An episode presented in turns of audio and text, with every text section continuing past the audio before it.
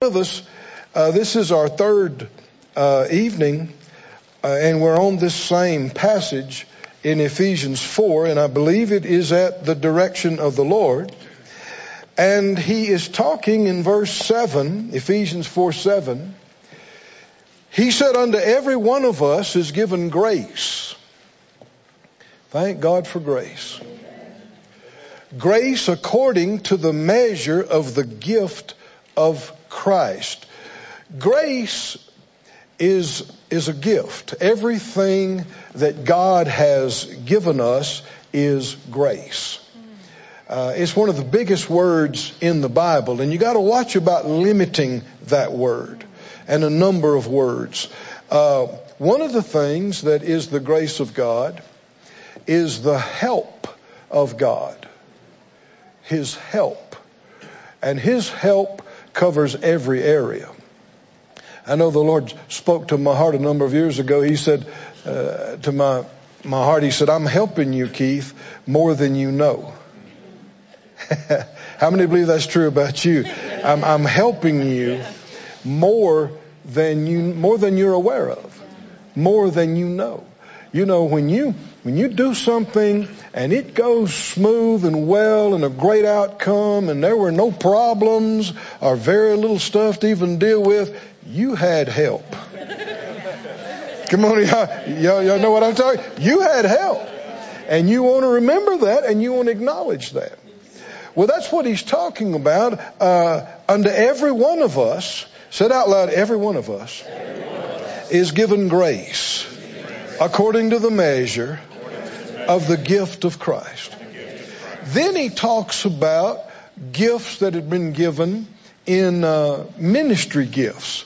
And, and God, he's just the biggest giver that there's ever been. And he delights in showing mercy. Do you want to make God happy? Yes. Let him give you things. Let him, I'm telling you, let it makes him happy. Let him bless you. Let him minister grace and gifts and favor, and the list goes on and on and on. Makes him happy. Well, he's a father, right? And, and pa- good parents enjoy seeing their children enjoy good things.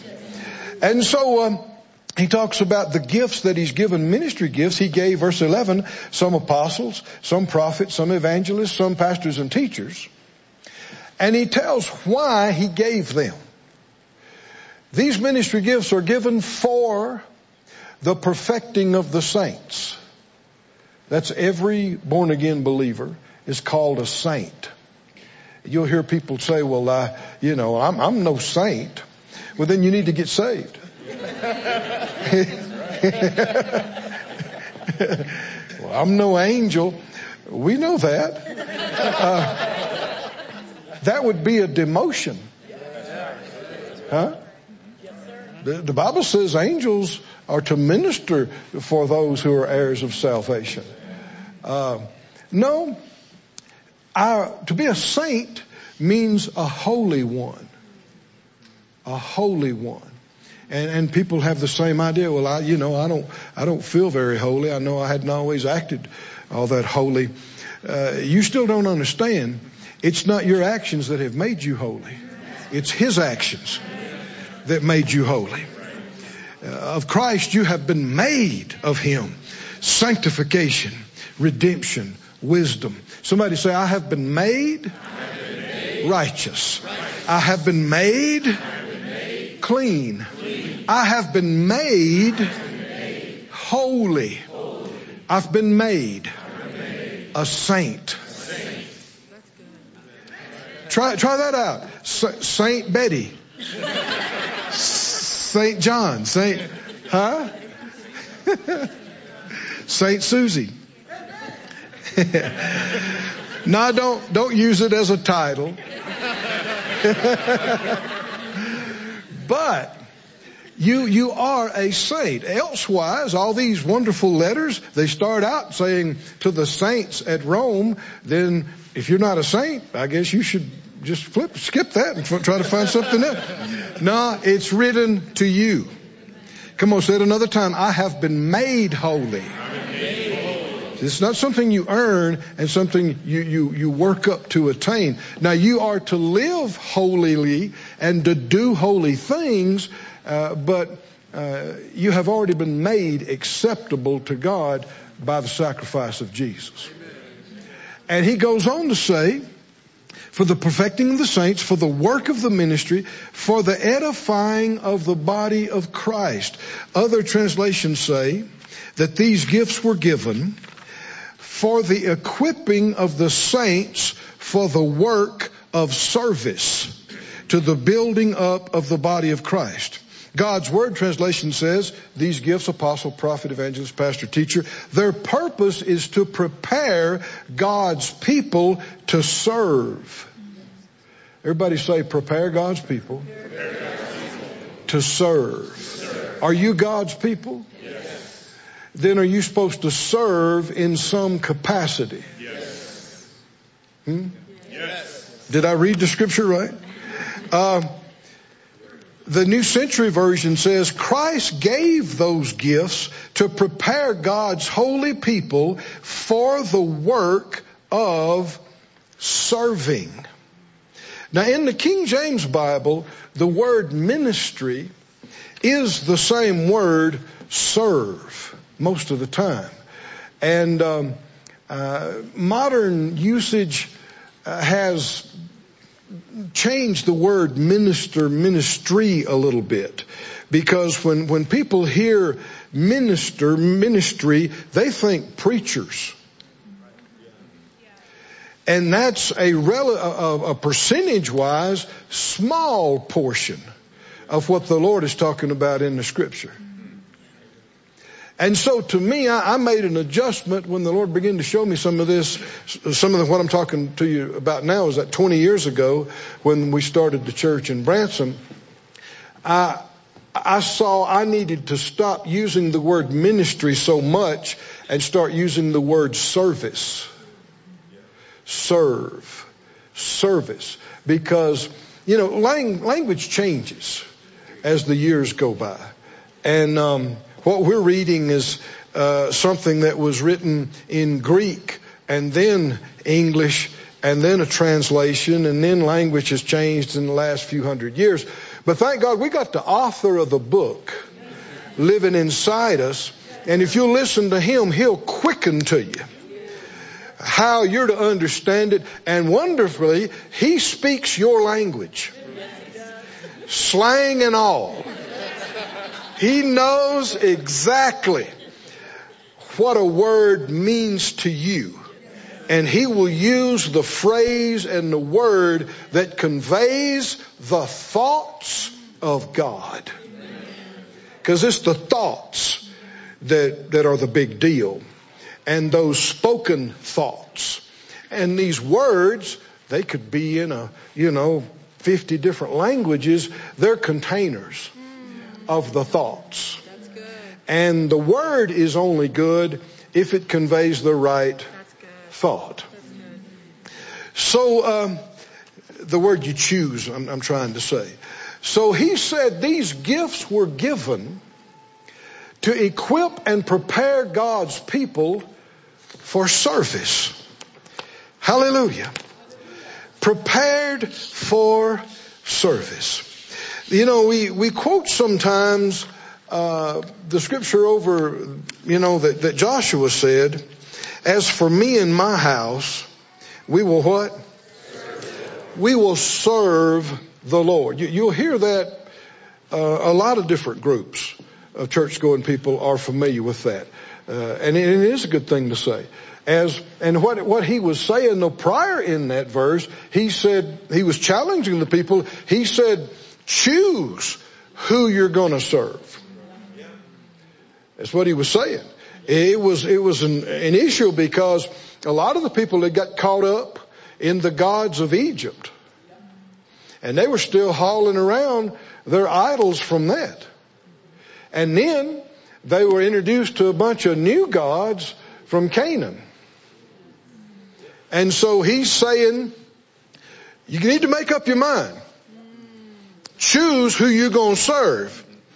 And he made some other phrases. Then he said, as for me and my house, we've already made up our mind.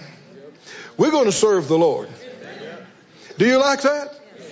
Do you choose that? Yes. Go ahead and say it out loud. As for me, As for me and, my house, and my house, we will serve the Lord. We will serve the Lord.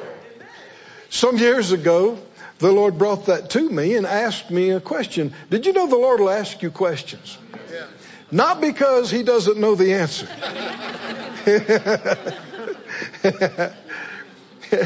You know, one time Jesus, at that big crowd out there, he turned to Philip and said, where are we going to get food to feed all these people? And then it said he himself knew what he was going to do. So why did he ask the question? What's he looking for? He's looking for a faith response, because these, these guys have been hanging with him for a while now, and they've been, they've seen a lot and they've heard a lot. He doesn't expect him to go, let, wait, let me, let me see, let me see. Okay, okay, ooh, there's a boy here, he's got a little lunch, you're going to take it, you're going to pray. No, he didn't expect him to know all that. He did expect a faith response out of him. And so he'll ask you questions. So he asked me that a question. He said, how do uh, people serve me? How do you serve God? And um, uh, also with that, another time he had asked me, how do you put God first? Because almost everybody, church-going people, agree.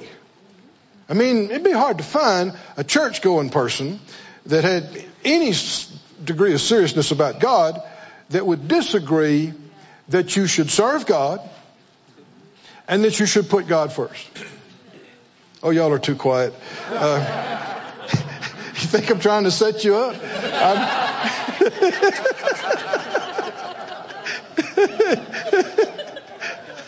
Well, things are true or they're not, right? They're right or they're not. And you got the Holy Spirit, you got a Bible, you can judge everything we're talking about tonight. And um, uh, but are those some big questions that you should be clear on what the answer is? How do you do that? How do you serve God? And then, uh, I, so I, I pondered that. I thought about that uh, over over a period of days, and and I thought, well, you know, people, uh, many people think coming to church, uh, or maybe once in a while telling somebody about the Lord, uh, trying to live a pretty good life, that's serving God. But when you examine some of that, um, being ready to tell somebody else that the Lord is real to you and about what he's done for you, that's not service per se. That's being a witness. Are y'all with me or not? Yes. That's you being a witness. You were there when you got born again. So nobody can tell you you didn't get born again. You were there. Is that right? So you are an eyewitness to it. Now, what I'm going to talk about, the Bible said you'll receive power after the Holy Spirit has come on you, and you will what? Not just go a witnessing, you will be a witness. That's something you are. twenty-four seven. Everywhere you go, everything you do, you you acknowledge God. You're not ashamed of him. If anybody wants to know, you'll tell them what he's done for you. You don't have to know a bunch of scriptures. You don't have to try to preach to somebody or teach them a lesson. Being a witness just means you're not ashamed of him. And, and when opportunities present themselves, maybe somebody's going through a hard time with their finances, and if they want to know, you can, you can say, hey, I had an issue financially, and let me tell you what the Lord did for me. And if folks can't say, well, that ain't real, hey, I was there. I was there when the money came in and I paid my bill. You can't, you can't tell me, right? And, and that's, you are uniquely qualified to be the witness of God's work in your life. But is that exactly service? Service, which is also the word translated ministry. And then a whole lot of people equate service with going to church. Well, I go to church. We, you know, we we uh, we go ahead and wake up on Sunday morning and, and go serving God. Actually, no, that's you being served. Song ministers and music ministers minister to you, and your preachers minister to you. Right? So there is a misconception about serving God.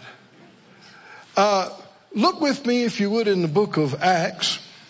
Are you okay? Do you have, you got time for this? It's nice and comfy in here. Cold and snowy outside. Just might, we might as well, we're here, right? We might as well enjoy. And we got a lot of people joining us uh, online. Aren't we thankful for these uh, tools that we have today? A lot of people, crowds a lot bigger than you see. A lot of people are with us. In Acts, the sixth chapter, notice, please, the use of this word. Acts chapter six, in verse one, it said, in those days when the number of the disciples was multiplied, there arose a murmuring of the Grecians against the Hebrews because their widows were neglected in the daily what? Ministration. Ministration. Now, the, that's a King James word. We'd say you could shorten it to ministry. It's still like the daily ministry. What, what kind of ministry is he talking about here? Meals on wheels.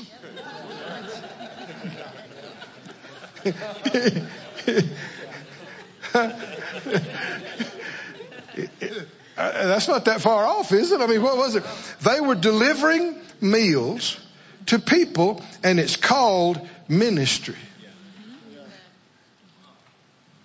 Are y'all with me? Yes, sir.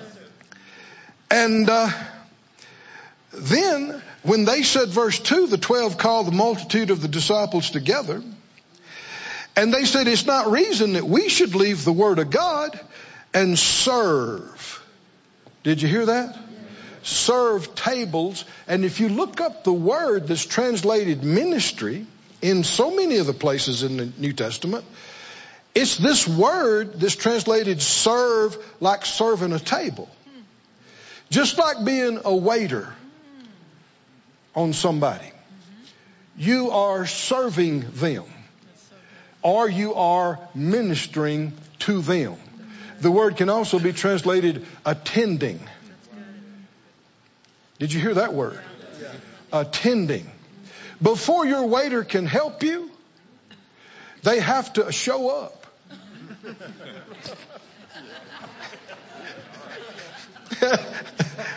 Before they can minister to you and help you out with your hungry condition,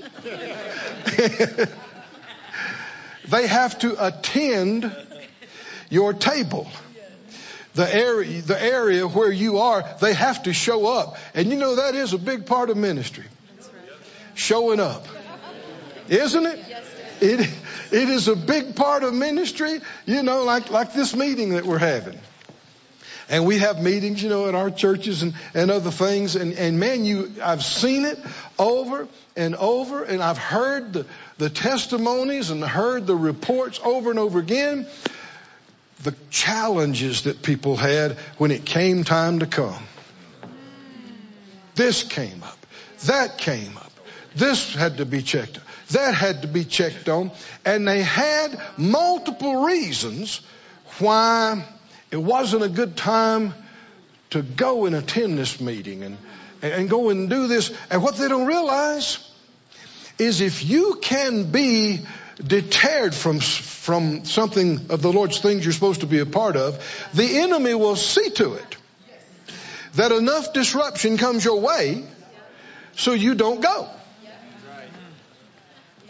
And you got to make up your mind, if the Lord said go, we going. Huh? If the Lord said do it, whatever it takes, we're going to spend the time, make the effort, we're going to do it.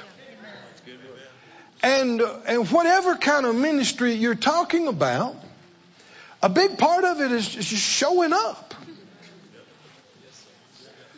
Just, you know, you, th- these bodies.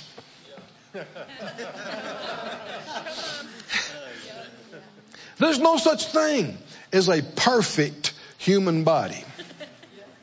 Mm-mm. Because of the curse that's in the earth. Even a baby this morning, they say, well, the baby's perfect.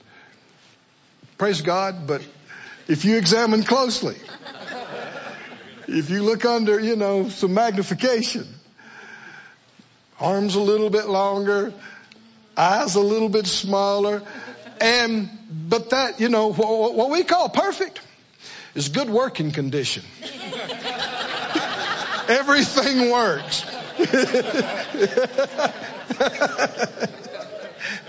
And that'll get you through. Right?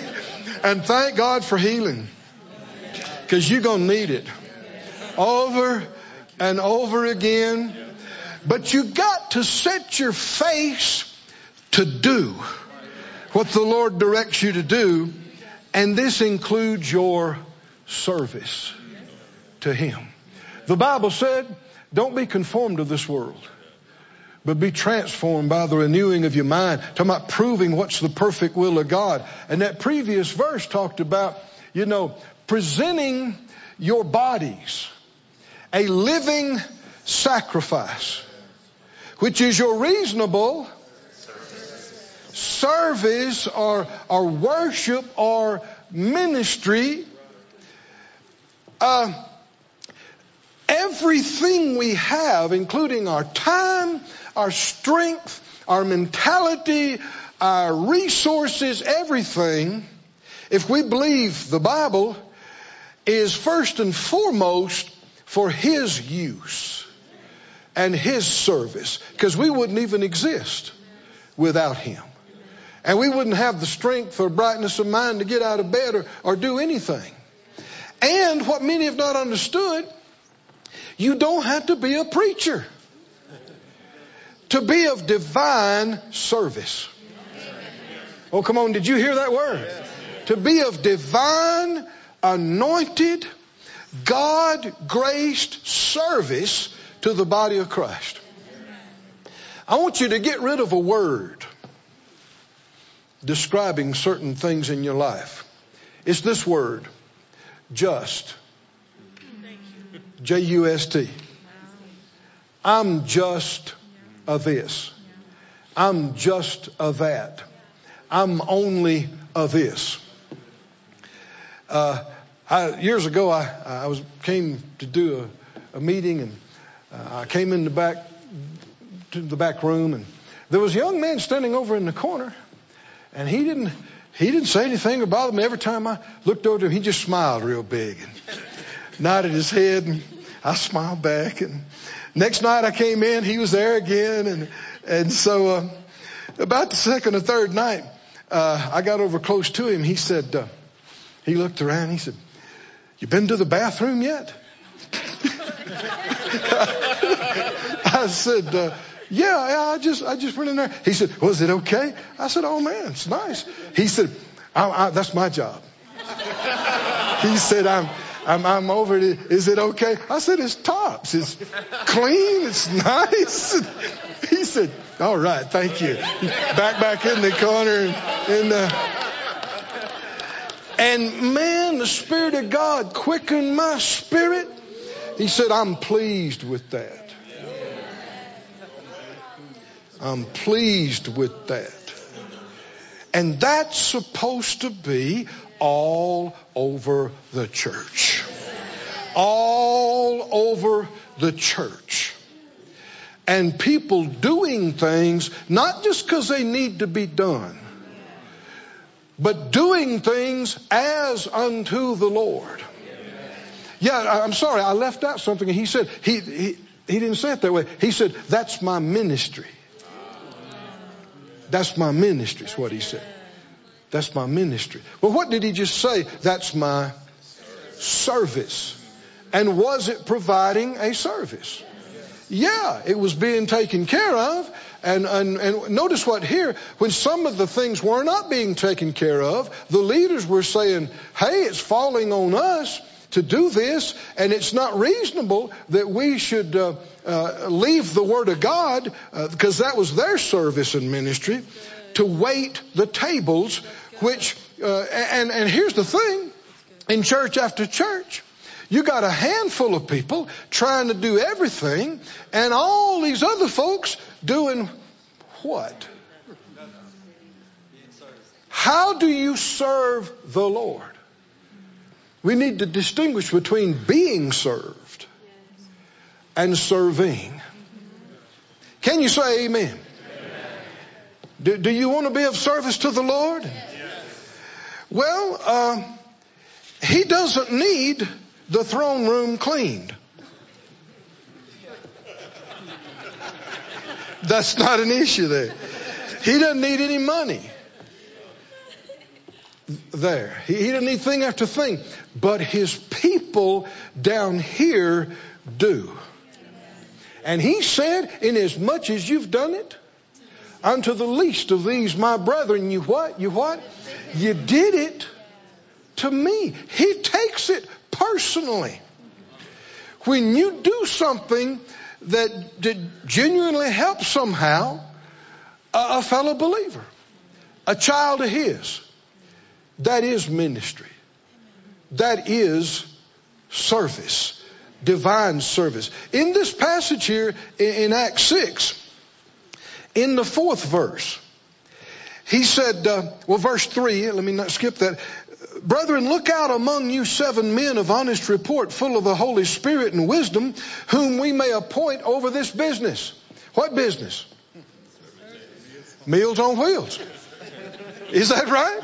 What business? Meal distribution. Meal distribution. And uh, then verse four, what did they say? But we, these are the leaders there, we will give ourselves to what? To prayer and what? What? Exact. That word is exactly the same word that was used earlier, daily ministration. God uses the same word, talking about uh, serving meals ministry as he does serving the Word of God ministry. Wow. It's the same word. Wow. Somebody say same word, same, same word. Same word. Wow, same word. One of the big mistakes that people have made, and and that's what we talked about this earlier uh, first night in this meeting, Uh, how when we started our church in, in Branson there, um, the Lord began to deal with me about this passage in Ephesians four and, and revealing to me that the model of church that many had adopted was wrong. And, and helping me to see that passage that the gifts were given not to do all the work, but the gifts were given to equip and minister to the saints so they could do the work of the ministry so that the entire body could be built up. That, that was always the plan. But the enemy uh, fooled some people on some things. I mean, we're talking centuries ago now. And, and people have just continued that same thing when their idea of ministry is preachers, our associates, or maybe some immediate staff that help them directly, but a handful of people can never do all the work of the ministry. And then the enemy has managed to demean people in their, their hearts and minds about who they are and what they are. Well, I'm, I'm not a minister. I'm just a uh, mechanic. I'm just a stay-at-home mom. I'm just a, you know, uh, plumber. I'm just uh, this. Wrong. So wrong. If you're a believer and you give yourself to Him and He directs you, then your very profession, you are representing Him in that part of the world. Amen. Oh, come on, are y'all with me or not? Amen. And what you do in that, you, you, you're not to look at your job and profession as your source. Mm-mm. If you do, you will limit yourself and your family severely. People say, well, you don't know I make good money. Not that good, you don't. Nobody makes that good. What do you mean? What if I'm a multi-billionaire? I'm not just talking about money. Some of the most important things money cannot buy. God is your source. Hallelujah. God is your source.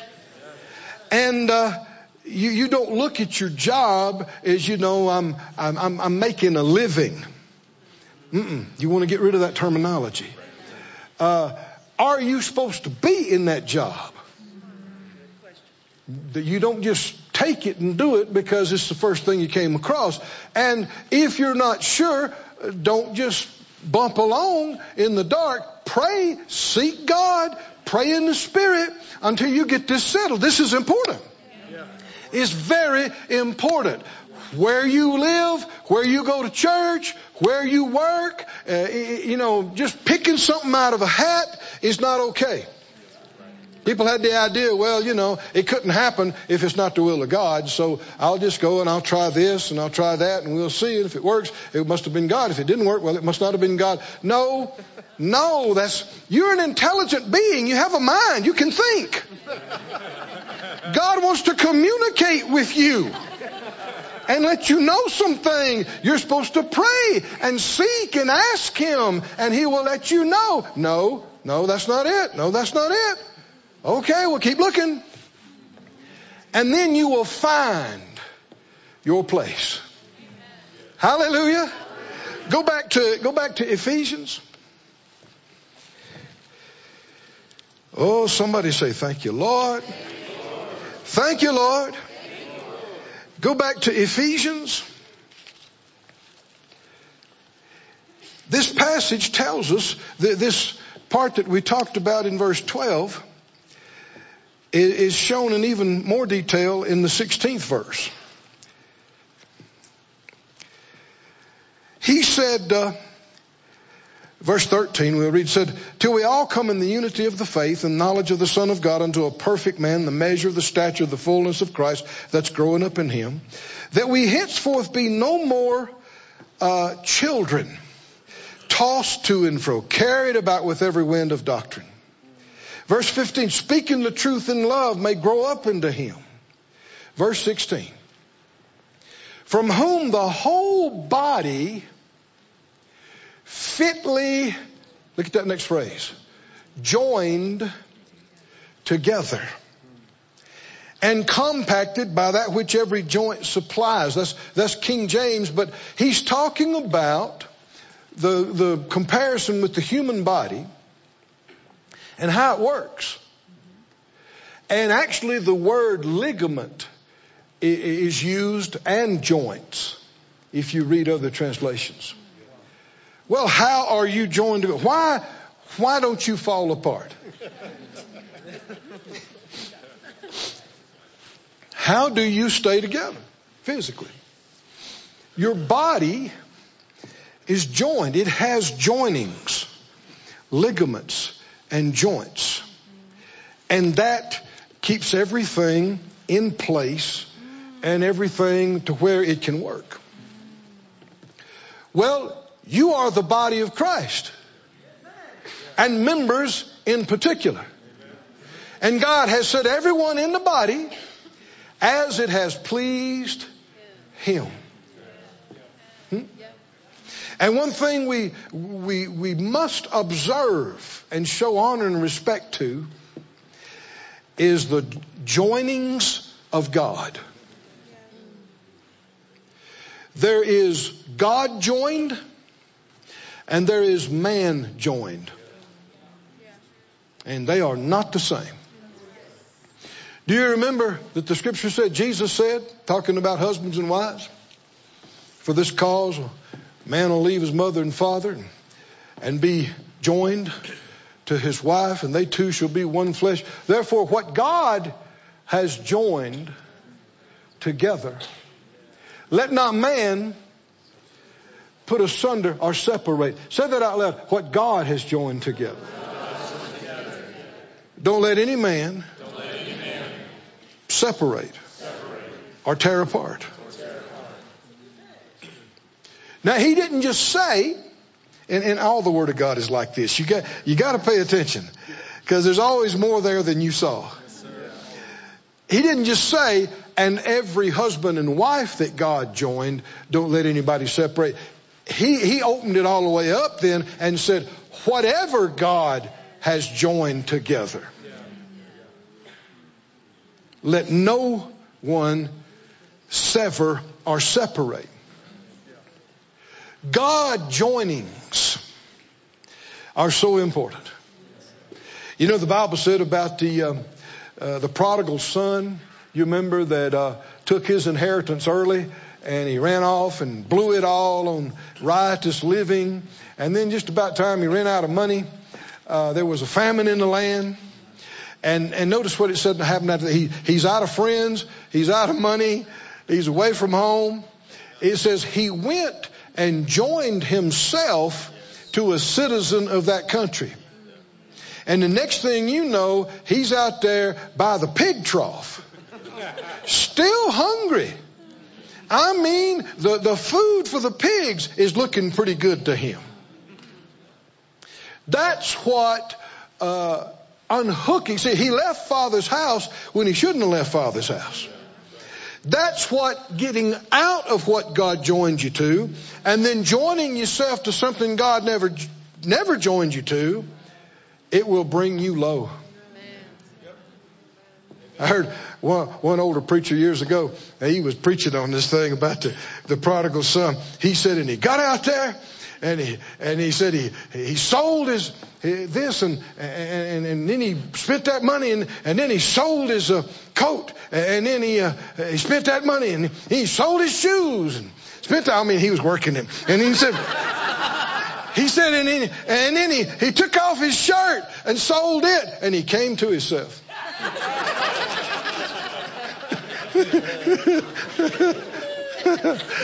Well. He got in a bad way before he had the epiphany, the revelation. He stood up from that stinky pig slop and he said, what am I doing out here? Came to himself.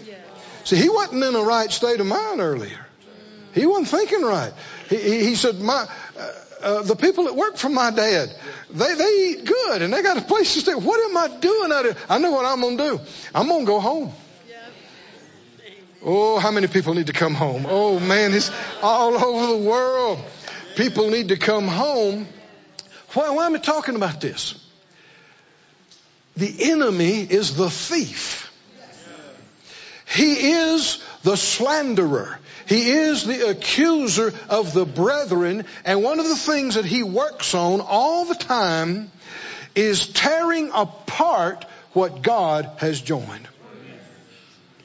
Whether it's a, a man and a woman, whether it's uh, you're joined in a family, whether it's joined to a group of believers, a family, a church family, a ministry, whatever it is, there are uh, points in your life where you were looking for something and you prayed about it and you sought it and God got you there.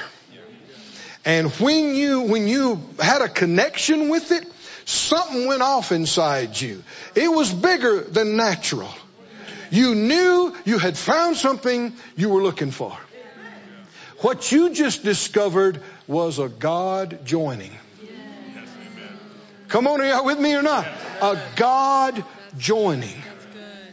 You just discovered something that God had prepared for you before you were born.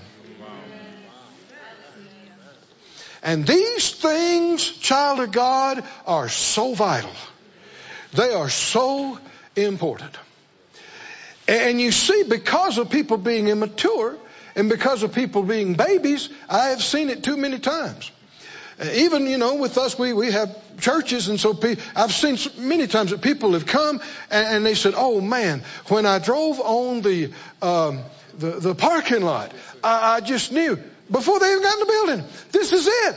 This is it. They they went inside, they, they heard the singing, got revelation, they got answers, and they thought, this is it, this is it. And, and they sent word to Phyllis and I, we're with you, we're hooked, we're hooked.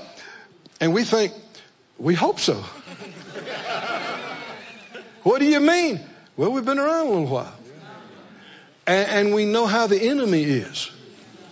Hmm? And sadly, too many times, a few months later, a year or two later, something happened they didn't like. Something happened they didn't understand. And they leave. And what they don't realize is they did this from what God had joined. And go over here, and I, and this is sad, I have seen people go and try to join themselves to this, and it didn't work. And so a year or two later, they go over here and try to join themselves to this, and it didn't work. See, man joined. They're trying to, they're joining themselves to things, or even other people trying to lure them, come join us. And then sometimes wake up thirty, forty years later. Un, that's why so many people are so unhappy. They are so unfulfilled.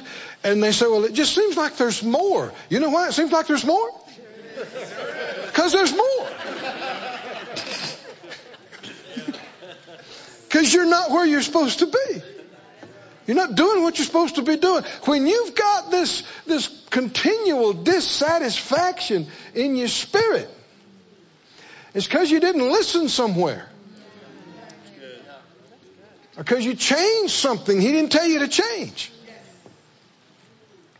So po- folks have been led into something with a God joining, but then they took themselves out with an offense. And when you do that, then you're not in your area of service either. Your service matters. I, you know, we talk to pastors and we, we endeavor to minister and help other ministers. And I just hear it continually.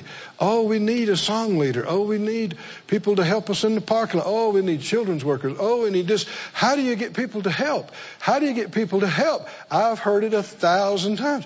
How do you get people to help? People not helping is not the problem. Why don't people want to help? Why don't they see the value, not the need? And as leaders, if we beg people to help, we're misrepresenting God. Because it is a privilege to do anything with the Lord's things.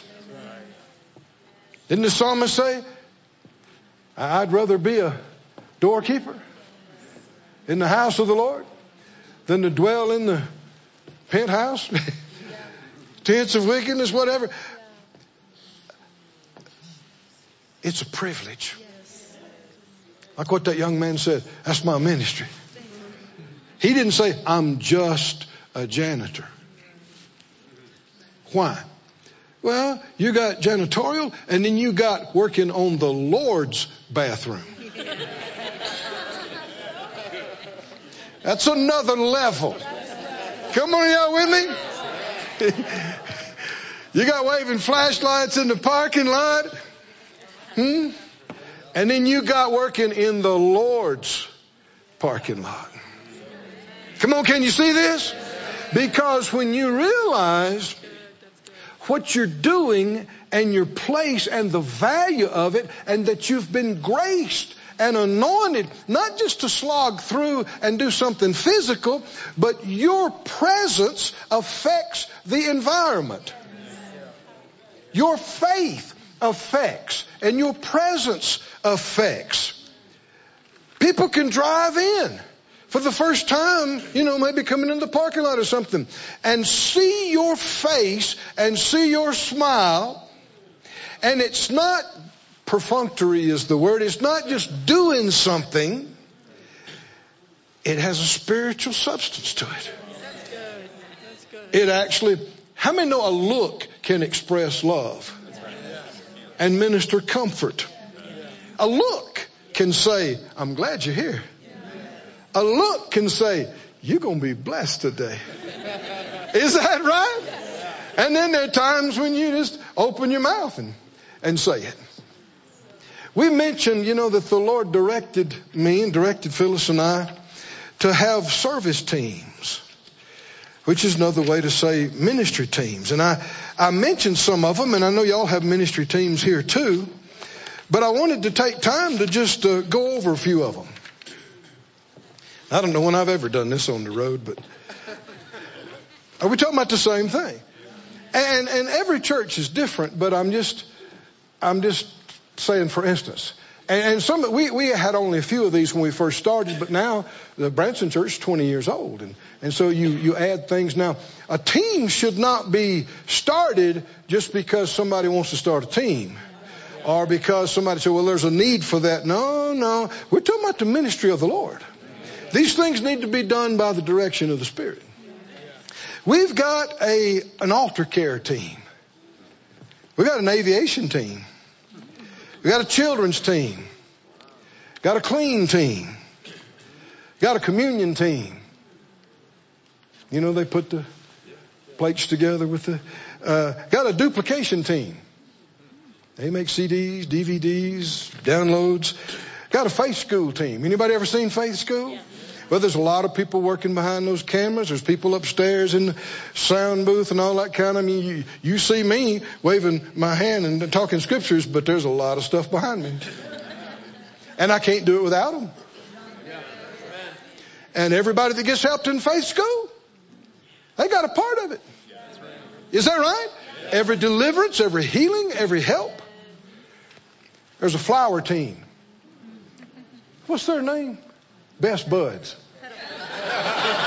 Or whatever. Pedal Pals. That's Sarasota. Yeah, they got these fancy names. I like it. Pedal Pals. And um, there's a greeter team. There's a grounds team. Healing class team. Hospitality team. And part of that is washing dishes, which I appreciate. Huh? That I don't have to get through preaching and go back to the sink. I thank God for it. And I've been back there several times after what we're doing, we're having a meeting or something, and guests back and fellow ministers and ministering to them. And I go back, and these guys, I mean, it's eleven o'clock at night, and they got a pile of dishes like this. And, and, and of course, we believe God for big sinks and good, powerful sprayers and all that kind of stuff. But they're smiling. They're praising God. They're rejoicing. Why? Because I'm not just a dishwasher. I'm the Lord's. Well, I don't know if you heard that or not. I'm, I, I am the Lord's dishwasher. Well, that makes you somebody. And then the Bible says, whatever you do, do it from the heart. Do it as unto the Lord. Not just with eye service or, or as men pleasers. Because when you do that, he went on to say, and whatever you do, you'll receive a reward. You'll receive a reward. Whatever good thing any man does. Did you hear how broad that is? Whatever good thing. He's not just talking about preaching and teaching and praying and prophesying. Whatever good thing any man, woman does, the same you'll receive of the Lord. You'll receive a reward. We got a... Uh, information counter team. We've got an internet internet team. Got a lighting team, praise and worship team, uh, parking team, lot team, screen team. As you know, these, these things here. we got a STEAM team. What's that? They steam the uniforms of the ushers and other things. Make them look nice. Get the wrinkles out of them. Steve, STEAM team. I'm sure they got a, a name, better name than that. But uh, sound team, um, T V team, internet team. Uh, did I say usher? No. Usher team, visitor welcome team, word supply team, word sender team, photography team, prison team, transportation team, translation team, senior van team. Now, if you fill all of those teams with people, how many folks you got? How many people does it take to do that? And we got staff and we got paid staff, but most of these are people sowing their time. And it's it's actually worth more as a seed. They're sowing their time and their talent. See, we're answering the question, how do you serve the Lord? How do you serve Him? Aren't these different ways of serving Him? And how do you, you, you, how do you do it? You got to, you, you got to use your time. You got to use your graces. You got to use your, your talents, your treasures. And like we said, time, it's a priority thing. You, you, you got to allot time for that. A lot of times they got to get to church early. Now, how many people would it take to do all that? Well, the Lord showed me that, and then He said, and triple it. Wow. What do you mean? He said, every one of these, make them three deep in every position and rotate. Wow. Three deep and rotate. What does that mean? Every position, every usher, every children's worker, every sound technician, every... Now, we, we haven't always done that perfectly. If we don't have it, we're believing for it. And we're reaching for it. But why would you need to do that? Now, we talked about it take a lot of people to do all that. What if you triple them? How many people is that? People say, well, that'd take almost everybody in the church. Exactly. Exactly. Bingo.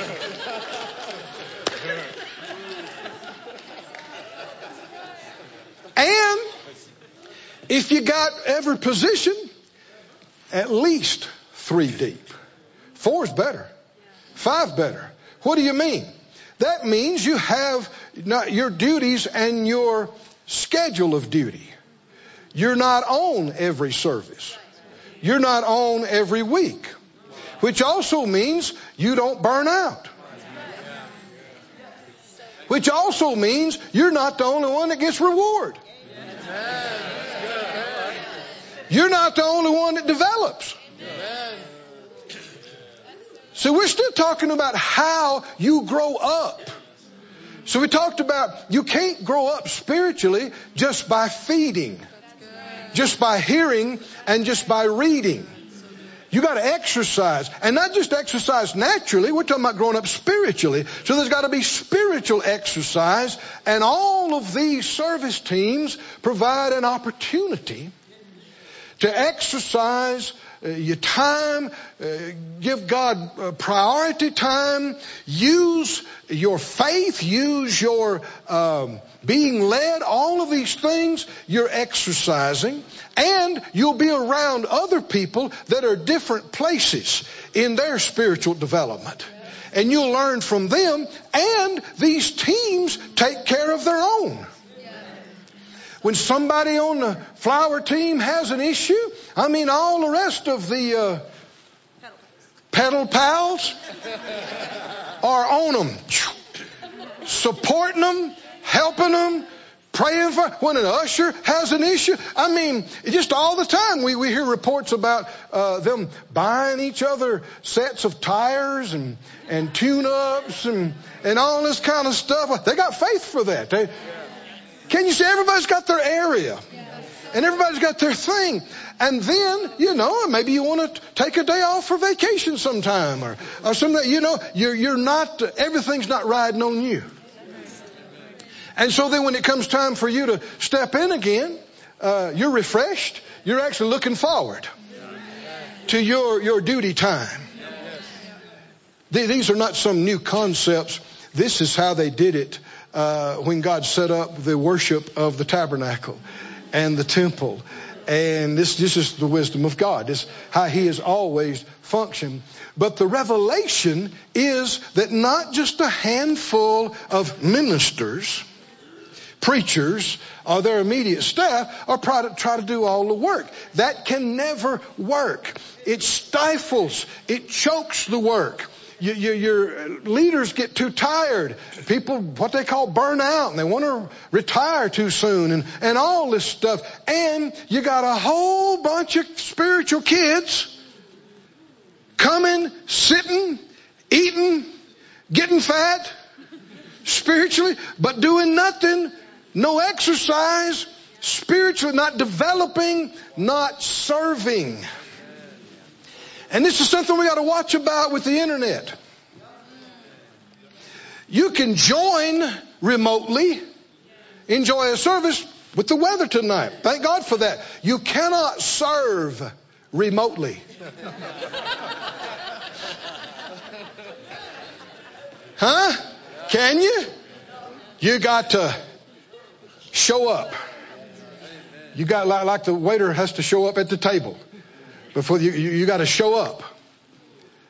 And sometimes people say, I've had people say to me, well, well, I tell you what now, I can be just as good a Christian uh, as you, anybody, bless God, uh, at home, and, and I feel closer to God out in the woods.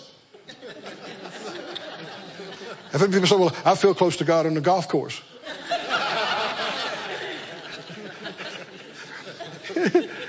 You can't be a good Christian As, as anybody ignoring specific instructions of what the Bible told you to do. And he said, don't forsake the assembling of yourselves together. Didn't he? No, because you can't, you can't serve. See, that, again, that's obvious. That person's a baby. Because all they're thinking about is me receiving something from the presence of God. That's the scope of their awareness. No idea about actually ministering to somebody else, helping them, serving them, causing this thing to develop and grow. Can you say hallelujah? Or amen, or like Brother Hagin used to say, oh me, or huh?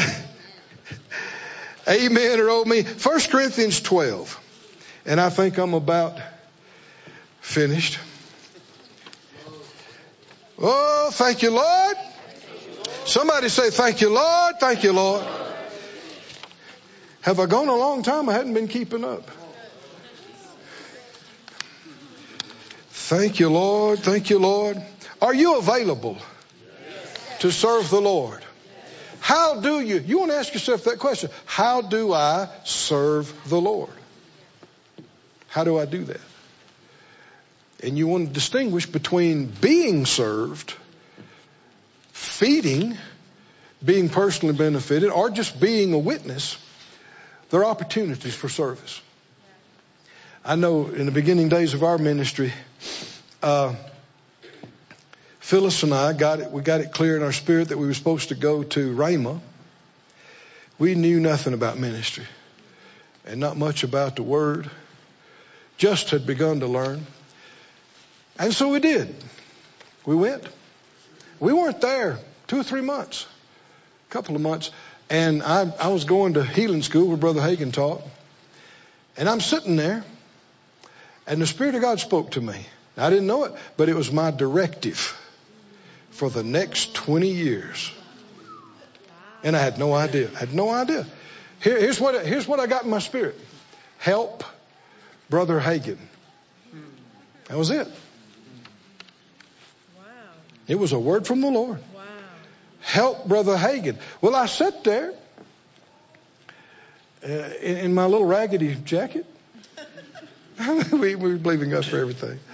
And uh, I thought, well, he, he didn't know I exist. I looked around. The place was full, backed out. And I think they had two hundred employees and, and thousands of students. And I thought, well, you know, he don't know I exist. And the Lord reminded me, he said, did I say anything to you about that? Right. Help him. I thought, okay. All right. This is, this is where it all starts. And so by the end of the week, they said they needed people to set up the classroom and uh, set the chairs up and set the chairs down. And you know what I heard? Brother Hagin needs help. He didn't know me. He don't need to, he don't have to know me. He needs help with his chairs. You know what's bigger than that? It was the Lord's chairs.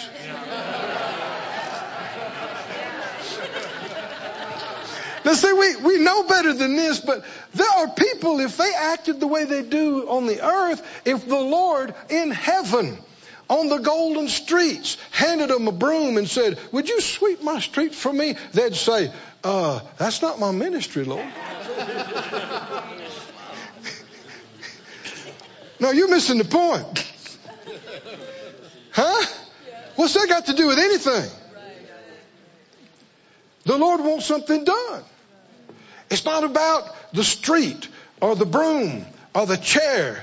The Lord didn't give me a specific limitation. He said, help Brother Hagin. So then they said they wanted uh, somebody that would talk to people after the service, see if they're saved or not, and, and see if they needed prayer or not. Uh, you know what I heard? Brother Hagin needs help. He said, now, he didn't know I existed. Does he need to? So my hand went up, and next thing you know, I'm I'm over there, and, and I'm uh, uh, learning.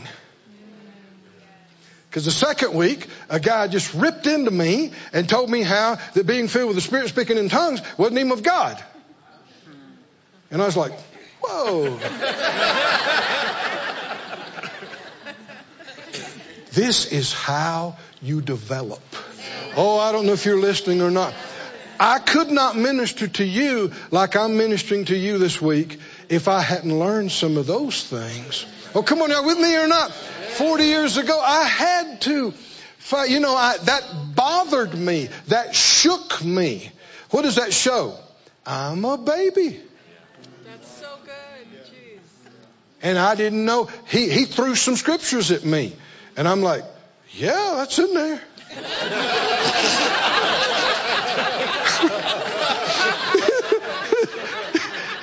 And I couldn't answer him. But with the Lord's help, I found the answer. Hallelujah. And then I was ready next time any of that came up. And then they said, we need help. People, you know, calling on the phones to, to pray with people. And And uh, you know what I heard? Brother Hagin needs help. Brother Hagin needs help. And so, you know, and next thing I know, I'm on the phone. People are calling in. And uh, I had a pretty good home life. I mean, I, I, I was raised in a rural area, and, and uh, my mom and dad stayed together. It wasn't perfect, but it, it wasn't that bad. And, and some of the stuff people are telling me are happening to them, I didn't know happened in the world. I thought, what? You did what? They did what? And and then they break down just crying and heaving. And then I'd reach over and get me some Kleenexes. And I'm going, they're saying, I don't know what I'm going to do. And I'm thinking, I don't know what you're going to do. You, you're, you're in a mess. But then I realized that ain't going to help them. What's, what's happening? I'm endeavoring to serve, to help. I'm a baby. I can only help so much. But how will I ever develop to where I don't need so much help, but I am help? There is no other way to develop. You can't develop spiritually just by sitting and hearing. Just by reading books, just by making notes. You have to actually get into these places and serve. And things will come up. And you'll find out pretty quick. You don't know nearly as much as you thought you did. Come on, y'all with me? You'll see what I'm talking about. And that went on for year after year after year after year. And they opened the Healing Center in nineteen eighty-two. And they said, we need help. Brother Hagin needs help. eighty-four, five, six, seven. Uh, they need, they need help teaching in the Prayer and Healing Center. And they asked me, need help with music. And I couldn't play very good. But Brother Hagin needs help, so I will do what I can. And next thing you know, need help leading music on Wednesday night. And I was. And I did. I'm learning. I'm growing. Come on, can you see this? Yes. And I mean, the years went by. Need help leading healing school. Need help teaching in the Bible school. Here's two courses, three courses, five courses, eight courses. Need help on the road with Brother Hagin. Ooh. Didn't happen the first year. Or the first five. Y'all see what I'm talking about? I wouldn't, I, Phyllis and I wouldn't have been the help to them if we hadn't done these other places of service. And done them well enough to learn and actually help and qualify for even more responsibility. Can you see this, church? But if you never are available, do, do you see what, what what I'm doing here? What is that? What does that mean? That means you can't do something else during that time. You got to show up. For the time that you committed to, you got to spend. And, and all of those in, in the early days, that they were not paid. There was no pay for any of that. But man, the uh, instruction and the development is priceless. Hallelujah. Hallelujah. Can you say glory to God? Glory. Stand on your feet, everybody. We could go on, but I believe you got the spirit of this. I believe it's stirring in your heart. I believe the Lord's quickening something in you. Working. Go, let's go ahead and play something softly, if you would, guys. Uh, just on the instruments. Somebody lift your hand and say, thank you, Lord. Thank you, Lord. Thank you, Lord, for your goodness. Thank you, Lord, for your faithfulness. Thank you, Lord, for your mercies, loving kindnesses, tender mercies. Oh, somebody say, thank you, Lord. Thank you, Lord. Thank you, Lord. Go ahead, lift your voice. Don't, don't, don't be bashful. Lift, lift your voice. Say, thank you, Lord. Thank you, Lord. Thank you, Lord. Thank you, Lord. Thank you, Lord. Thank you, Lord. Oh, I thank you, Lord. Thank you, Lord. Thank you, Lord. Thank you, Lord. Thank you, Lord. Thank you, Lord. Thank you, Lord. Thank you, Lord. Thank you, Lord. Thank you, Lord. Oh, thank you, Lord. Thank you, Lord. Oh, thank you, Lord. Thank you, Lord. Thank you, Lord. Thank you, Lord. Hallelujah. Hallelujah. Hallelujah. Hallelujah.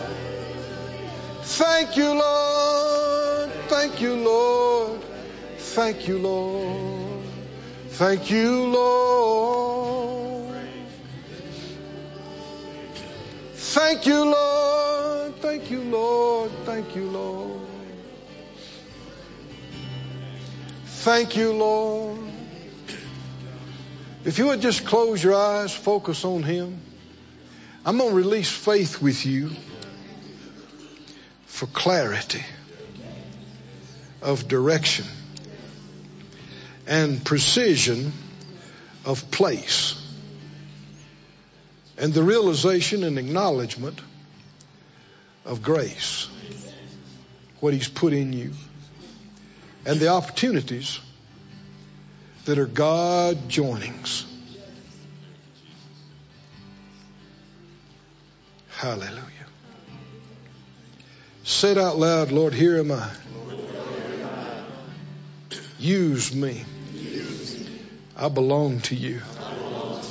Everything I am, everything I, am, everything I, have, everything I have, my time, my, time, my, talent, my talent, my treasure, my treasure I submit it to you, it to you under your hand, under your hand to, use to use as you choose, as you, choose, as you see fit. As you see I, delight I delight to do your will, do your will.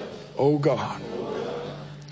Father, I pray over these people and everybody watching, everybody, every minister, every person in every place. Let light come into their being. Enlighten the eyes of their heart and their understanding. And let clarity come. Clarity come to the willing heart to know what you have joined them to, and to treasure that and value that, and let no devil and let no man tear it asunder. Reveal to them, O Lord, your people here and everybody joining and watching, reveal to them the opportunity that they should step forward on. Reveal to them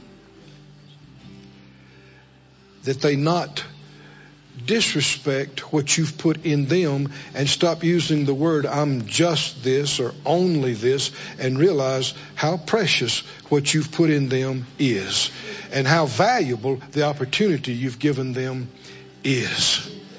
Thank you, Lord. Hallelujah. Hallelujah. Hote. Lift up your voice. Pray in the Spirit a little bit about this. Ekomanolo, ito tonas de maniende